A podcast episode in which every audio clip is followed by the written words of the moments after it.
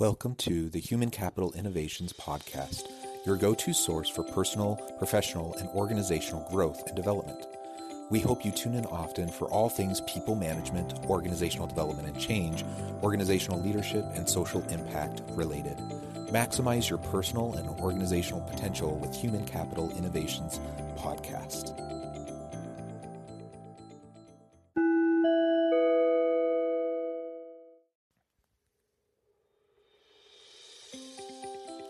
Welcome to the Human Capital Innovations Podcast. In this HCI podcast episode, I talk with Lynn Grensing Pufall about leading remote staff to maximize productivity.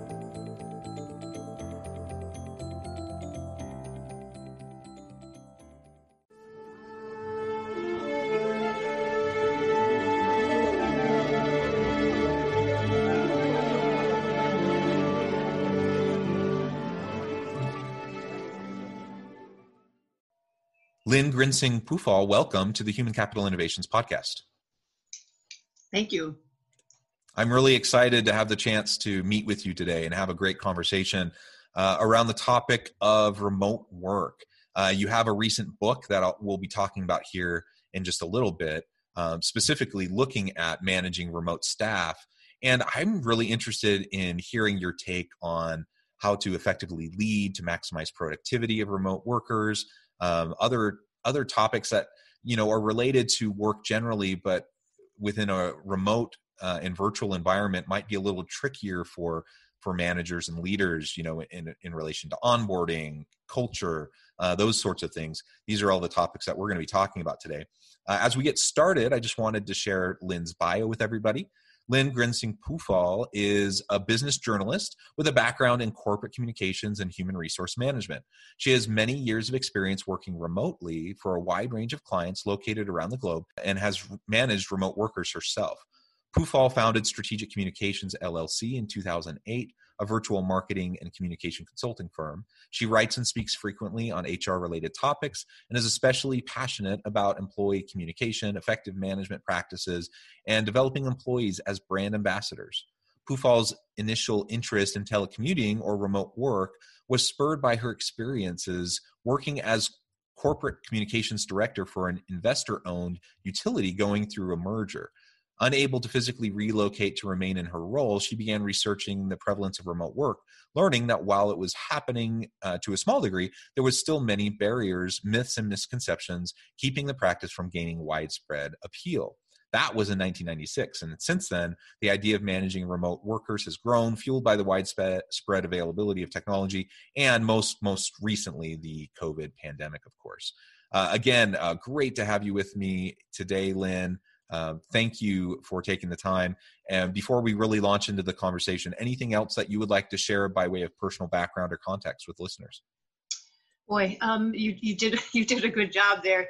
I guess the only other thing I would share is that um, I have been writing on issues related to management for a long time and managing and coaching managers. And I think my personal passion and my interest has really been fueled by this recent occurrence of so many people going remote and, and just watching it happen because I, I always knew it could. And, and so it's very gratifying to see um, the shifts so suddenly taking place.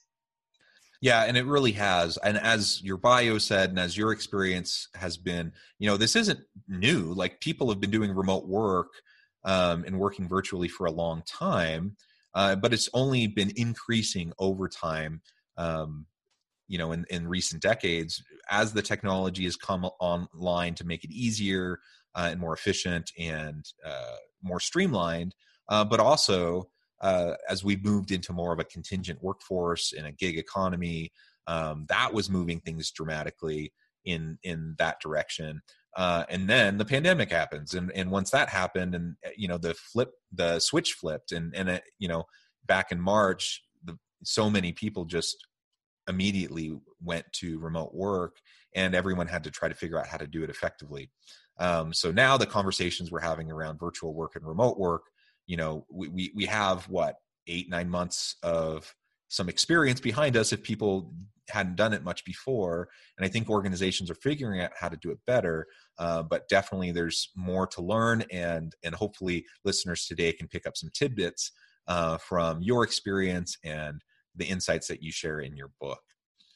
Um, so, Lin, as we get started, I thought you know first we could start with the book. Um, your new book, Managing Remote Staff, focuses on capitalizing productivity while working from home. Uh, and of course, the pandemic has changed the landscape of employees working remotely.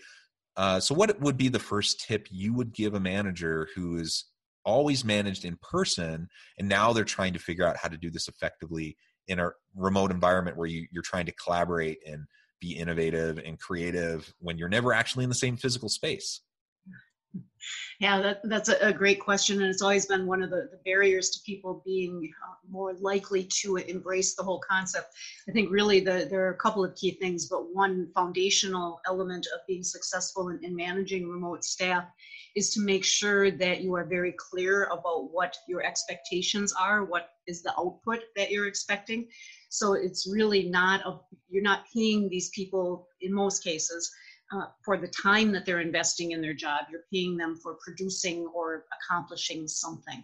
And the more specific you can be about what that something is, and, and the better you can ensure that employees understand what that something is and you mutually agree to those outputs, the, the easier your job really becomes as a, a manager.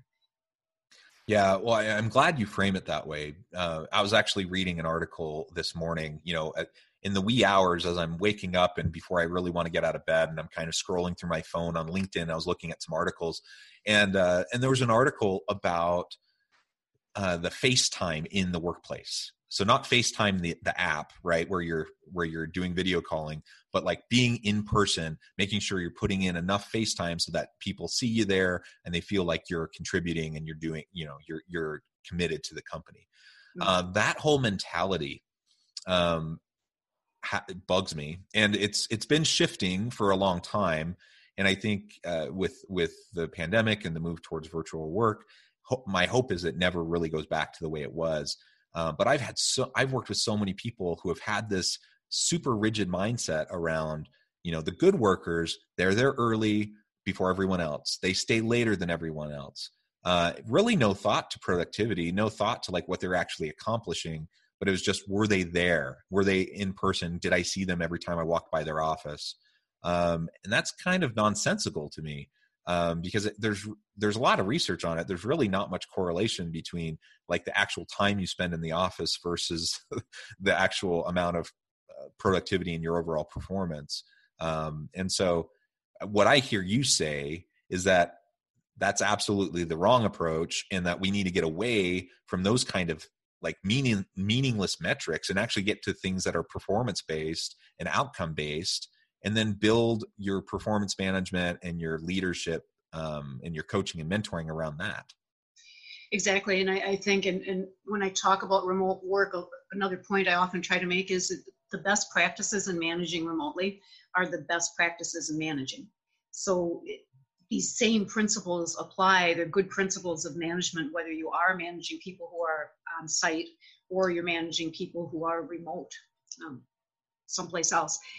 Another point that I often make to people and that has always kind of boggled my mind that despite the fact that in many organizations managers don't have that kind of face-to-face contact with employees. They might you know say you're a bank and you have multiple branches or you're a multinational corporation. You you may not actually be physically seeing your staff members on a day-to-day basis. So it, it really is no different than this concept of people working from their homes or, or other you know virtual or remote settings. Um, same same sort of thing. Yeah absolutely. And the, what what you said is is just spot on. Yeah, there's really no meaningful difference between um, managing and leading effectively whether you're in the same physical space or you're dispersed across the globe you're you're you're connecting like we are right now via zoom or whatever the same basic principles apply. Some of the specific strategies and tactics might be a little bit different um, as you're managing in those different types of environments but a good leader is a good leader and they are going to connect with their people. They're going to um, serve their people show empathy and compassion towards their people. They're going to support their people mentor and coach their people and that can happen whether you're down the hall in a physical office building or if you need to jump on you know a zoom call or a microsoft teams call or whatever uh, it can ha- it can happen. And so i think too often uh, we're, we're too quick um, to say you know this this virtual remote environment is is like this brand new thing we have to like reinvent the wheel and figure it all out. I mean to some extent there are some tactics but um, but largely it's it's what we've known for a long time mm-hmm. yeah absolutely that's very true very true I, I also I can't help but bring it up because what you said really resonated with me in terms of kind of the younger workforce. So one of the things I hear a lot, um, particularly often from kind of the older generation of managers um, in the workforce, is they kind of bemoan the the millennials and the Gen Z workers um, who like they they frame it as entitlement. Uh, I'm not sure I would frame it that way, but when I drill in, what they're really talking about is well, this this this uh, young employee they come into the organization and they want to do work that's meaningful and they want to get regular feedback and they want to be coached and they want to have opportunities for career development. And I just hear them click off all these things, and I'm like, well, isn't that what everybody wants? Isn't that what a good leader does? Isn't that what management is? That you do those things. So why are we calling them entitled because they have an expectation that that would be their experience when they go to work? Um, and when i have when i frame it that way with with people who are you know bringing that up you know they pause and they think and they're like huh okay. It makes them a little uncomfortable because you know they, they, they don't like having to, to you know hold the mirror up in front of them. But i, I think what what you're describing is the same kind of mentality that it, it, it just doesn't really matter good management good leadership is is good leadership. Whether it's in person whether it's um, whether it's virtual whether you're, you're managing people who are more mature and, and senior in their career versus people who are new coming in as as uh, uh, as entry level positions straight out of college.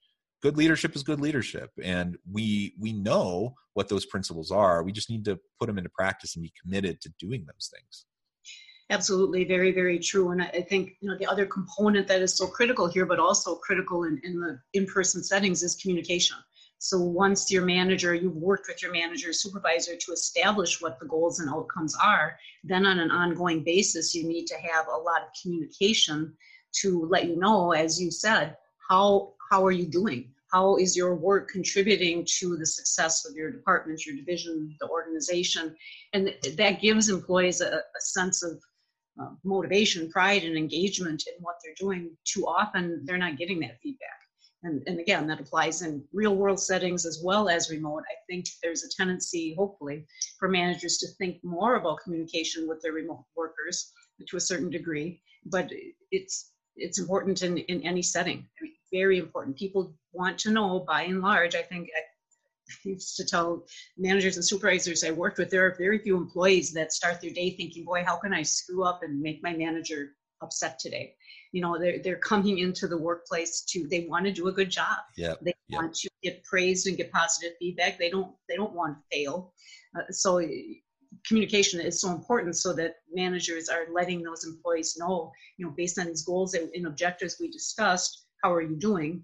Letting them know when things may shift, which also can happen. And if you don't tell employees that maybe the expectations have changed or the tasks have changed, they're obviously not going to be working on the things that you would want them to be working on. Yeah, absolutely. Open communication, transparency, regular feedback. I mean, these are just basic things that need to happen. Um, so, one of the things I know you talk about a lot is staffing within a remote environment. Um, you know everything that goes into it. So recruitment going through the hiring process um, getting people onboarded. How might that look a little different when we're not in a physical space and and we're connecting remotely?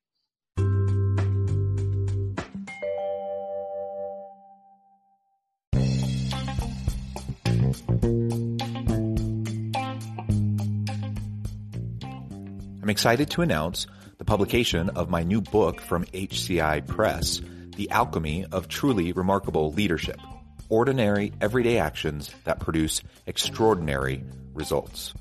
Consider how the nature of work has shifted over the past 50 years. With increased globalization, rapid technological advancement, and the shift in economic composition, the average job of today looks very different than the average job of 50 years ago. What will the jobs and organizations of tomorrow look like? Moreover, what does this all mean for organizational leaders? What are the core competencies and capabilities of organizations and their leadership that are prepared for continued disruption and geopolitical and socioeconomic shifts? Regardless of what the future holds, increasingly, leaders need to be socially minded, data driven, decisive, champions of talent, and disruptors of the traditional notions of leadership, teams, organizations, and work. The alchemy of truly remarkable leadership will help you to explore your own leadership competencies and capabilities and consider ways to apply and implement them into your workplace and personal life.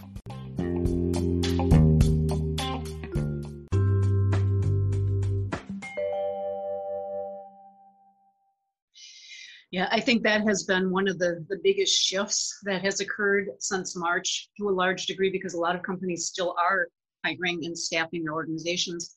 They many of them aren't able to do that in person, and so they're using tools like Zoom to connect with potential employees. They're doing a lot of remote interviewing that way. They're doing onboarding that way in a virtual environment. Uh, it's been challenging for a lot of people I know. I think they're kind of working through it and coming up with some best practices and, and also with some um, good aha moments in terms of how can they make their general uh, recruitment and interviewing and onboarding practices more efficient uh, through what they're learning these days. One of the things that I still haven't seen occur to a large degree yet, and that was kind of my my hope way back in '96 that this would be something that would happen more often. I think right now many companies are still working with remotely with the people they already knew or they're still recruiting and hiring from their geographic, that same geographic area that is within you know close proximity to their physical environment where people could, once the pandemic lifts, come in you know physically. But the big opportunity, one of the great opportunities for people in a remote world is the ability to recruit from anywhere so that they don't need to have that talent down the street. They can, you know, look, you know, cross across town, across the city, across the country, across the world uh, to get the talent that they need. And I haven't seen that really taking off yet. I see a little bit of discussion and a little bit of recognition about, oh, wow, this, this might make our, our recruitment tasks, our talent acquisition tasks a lot easier. Yeah, a bigger pool, right? You have more to choose from. And, and and yeah, it really actually that's something I've thought a lot about and it kind of blows my mind that more organizations aren't embracing that because mm-hmm. it just makes zero difference. If if you're all remote anyways, it doesn't matter if we're all in the same city. Uh, you you could be anywhere, and it's literally not going to be make an ounce of difference. um, and and you know, I I'm a, a professor at, at, the university, and I do consulting work in this podcast. Um, I think of my university. My university even has a policy where they don't allow for out of state employees. Oh and it, it, blows my mind like i can't fathom a good reason for that other right. than i know there's a little bit more paperwork because you have to deal with you know um, some tax issues in different states but other than that like it really makes no sense whatsoever and that's really not a hard thing to, to deal with anyways um, and i know you know we're not the only ones like there are other organizations that have a similar kind of old fashioned uh, restricted mindset and it only hurts us. It does you know it, it, it puts us behind the eight ball and and diminishes our ability to be effective and attract and retain the best talent when we put those kinds of unnecessary limitations on ourselves. So i mean anyone listening one of the first takeaways hopefully you can get from this is like think about your organization that you lead. Um, what what are your practices in terms of staffing and onboarding and managing your people in a remote environment? Are you taking advantage of the this tremendous opportunity to now literally reach out globally to get the best people. Um, we know there's been a big talent gap in the U.S., for example, for years, uh, particularly in STEM fields and, and some particular industries where we just have a really hard time having enough people. And so companies have been struggling, you know, within a geographical location to get, you know, some of the types of highly skilled people that they need those barriers are gone now. Um, and so, how are we taking advantage of that opportunity uh, that this p- pandemic has provided us and really accelerated us into this shift towards virtual work? That's mm. that's the question I think we need to be asking. It really is. And I think you, you raise a good point in terms of companies not doing this being behind the eight ball because there are other companies that are going to be doing this and they're going to be the ones that are getting that top talent that you're both competing for. So it, it's very important. I, I, do see, I think that this will happen. I think some of the more progressive organizations will are probably already moving down this pathway, and they're going to, in areas like STEM, where there are limited people out there that can fill some of these critical positions, they're going to be ahead of the game. Yeah, and that's going to make them more competitive in the market, right? Um, and so it's it's it's really uh, it only makes sense uh, to try to embrace those types of opportunities. Uh, you know, as I was thinking about what you said about virtual onboarding, uh, for example, or virtual trainings, um, now that uh, people can't get together, um, you know, there, there's online trainings that companies have been doing, and they create videos and they have modules, and and, and you know, so that that sort of thing still exists. Um, but a lot of organizations were still more or less doing the face-to-face type of trainings, and so now those have shifted to virtual meetings like this and they're doing online uh, face-to-face trainings but virtually. Um, and i think there are best practices that have already been emerging uh, and i've noticed it just as i've been in meetings virtual meetings uh, or involved in virtual trainings or perhaps a virtual onboarding or whatever. Um, what are some of those types of things you've noticed um, in best practices you could um, suggest to listeners? Sure well, I think one of the, the big things is that, as you said, in, in the past, what we've tended to see with training, where we were doing online training, it tended to be asynchronous. So there would be these modules out there or videos out there that employees could access at their leisure, but they wouldn't be interacting in real time with the trainers.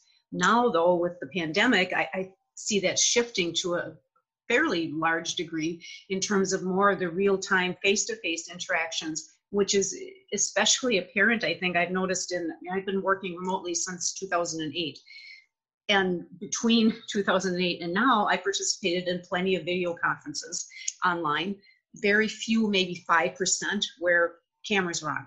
Now, cameras are almost always on. It's become an expectation. And I think it's because of the, the pandemic uh, a couple of things probably i think some of the isolation maybe that people are feeling makes them feel more comfortable more engaged if they can actually engage and see other people at the same time so I, I do see that happening more often. I think that's a good thing and I, I think it provides training and development professionals and organizations in general a lot more flexibility in terms of the types of training that they do or the way that they might handle onboarding and how might they gain more efficiencies by using some combination of maybe pre-recorded interviews with employees, maybe about culture, or whatever it is, as well as more in-person interaction, Q&A, um, visits with some key members of the organization, the C-suite leaders, or whoever it might be, um, in a quasi face-to-face kind of a setting.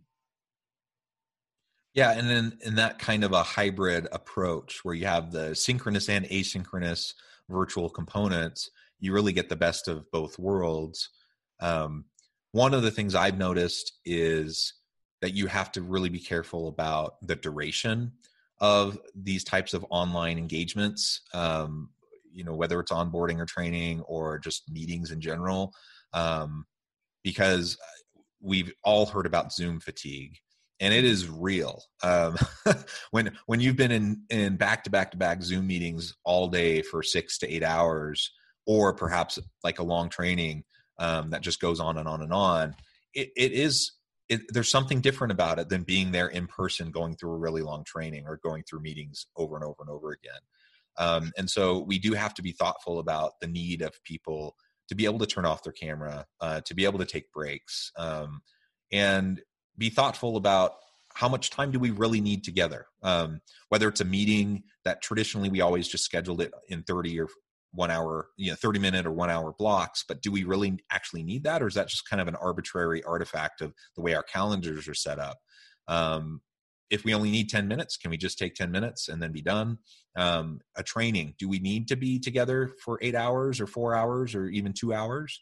Or can some things be done asynchronously um, through videos and then we get together for an hour and have the meaningful dialogue and discussion that's going to enhance, you know, and really help cement you know what we're trying to get across in the training these are all the types of things that i think people need to really consider and just like it, in a classroom setting, you're trying to engage the participants, right? You want them actively involved, not just passively sitting there listening to you. Same thing, you know, in a Zoom type of environment, in a virtual environment. You need to make sure that you're having opportunities to get people participating, engaged, interacting, and uh, just because we're virtual doesn't mean we we can let go of some of those kind of fundamental principles of effective training and development and onboarding. Very true, very true. And the, the education um, reference is a good one. And I think management trainers, HR people can learn a lot from educators because they're, as you said, they're going through a lot of these same issues with regard to engagement of students, and they are they know more about educating. We can take you know take some information from their best practices and things that they're developing because it's very similar in a lot of respects. I think I also teach at the local university, and I, I made a mistake at the beginning of the semester. We were initially hybrid, and I had talked to another instructor from a different university who said that it was the debate over cameras on or cameras off. Do you have a, a rule? And she was very opposed to requiring students to have their cameras on for a variety of reasons, some related to um, maybe they, they were marginalized students that might be in a poor living situation or even homeless that didn't feel comfortable having their cameras on or they might suffer from anxiety or whatever it may be. So I said, oh, wow, that's, you know, that makes great sense to me. I'm not going to require that. But as soon as I told my students that, I was then quite quickly the only person with their camera on. Uh, so next semester, i have already decided no, I'll, I'll, come up with other ways to help the, the, students who may be in challenging situations. But I want everybody's camera on. I don't want to be the only one with their face on the screen. And it does make a difference from an engagement standpoint, definitely with my class. And I think, as you said, it's the same situation if you're training people in an employment setting. It's just different. And because we can see each other by having our videos on it, it's important that we are able to see each other and have those engagements. Yeah, absolutely. Well, Lin, it has been a real pleasure talking with you. Um, this time flew by and we're about out of time. But before we part ways today, I did want to give you a chance um, to give the last word and to share with listeners how they can connect with you, find out more about your book, uh, and anything else that you would like to share in closing. Okay, sure. I guess in closing, I would just encourage people to embrace this, experiment with it. Many of you have been forced to do that. Think about how you might continue it because it, it does work. As many people have seen it, it really does and it, it can work. Chances are we're going to have some kind of hybrid model moving forward. I think one important thing that I would mention, kind of along the lines of communication, that I, I, think often creates some barriers is we don't want to treat our remote employees differently from the rest of the employees from a communication standpoint. We often don't make opportunities for those two groups to engage with each other. We, for whatever reason, kind of put them you know, into separate buckets. So I, I think to be mindful of that um, and to make those connections and to allow your employees, remote and otherwise, to also share those connections independently with each other without having them to be formally arranged by the managers, supervisors, etc.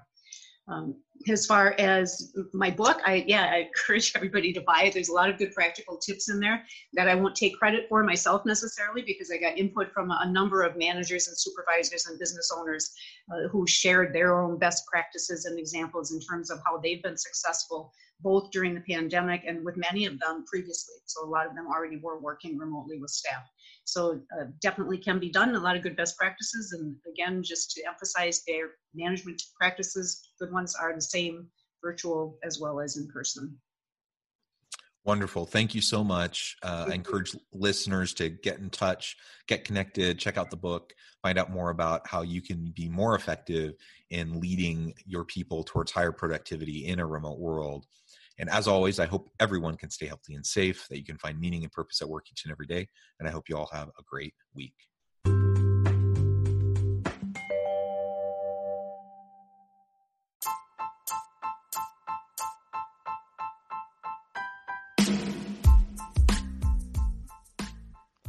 We are excited about the launch of HCI's new magazine, Human Capital Leadership. Human Capital Leadership is a free, interactive e magazine designed to help individuals, leaders, and organizations find innovative approaches to maximize their human capital potential. We will be publishing issues quarterly in August, November, February, and May. Check out the first issue and let us know what you think.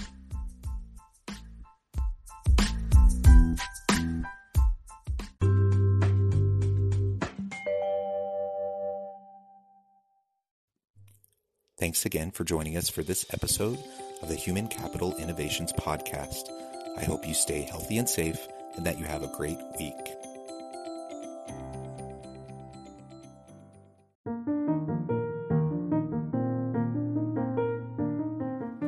Check out our new weekly LinkedIn newsletter, Alchemizing Human Capital, exploring industry trends via original research and interviews with executives and thought leaders from across the globe.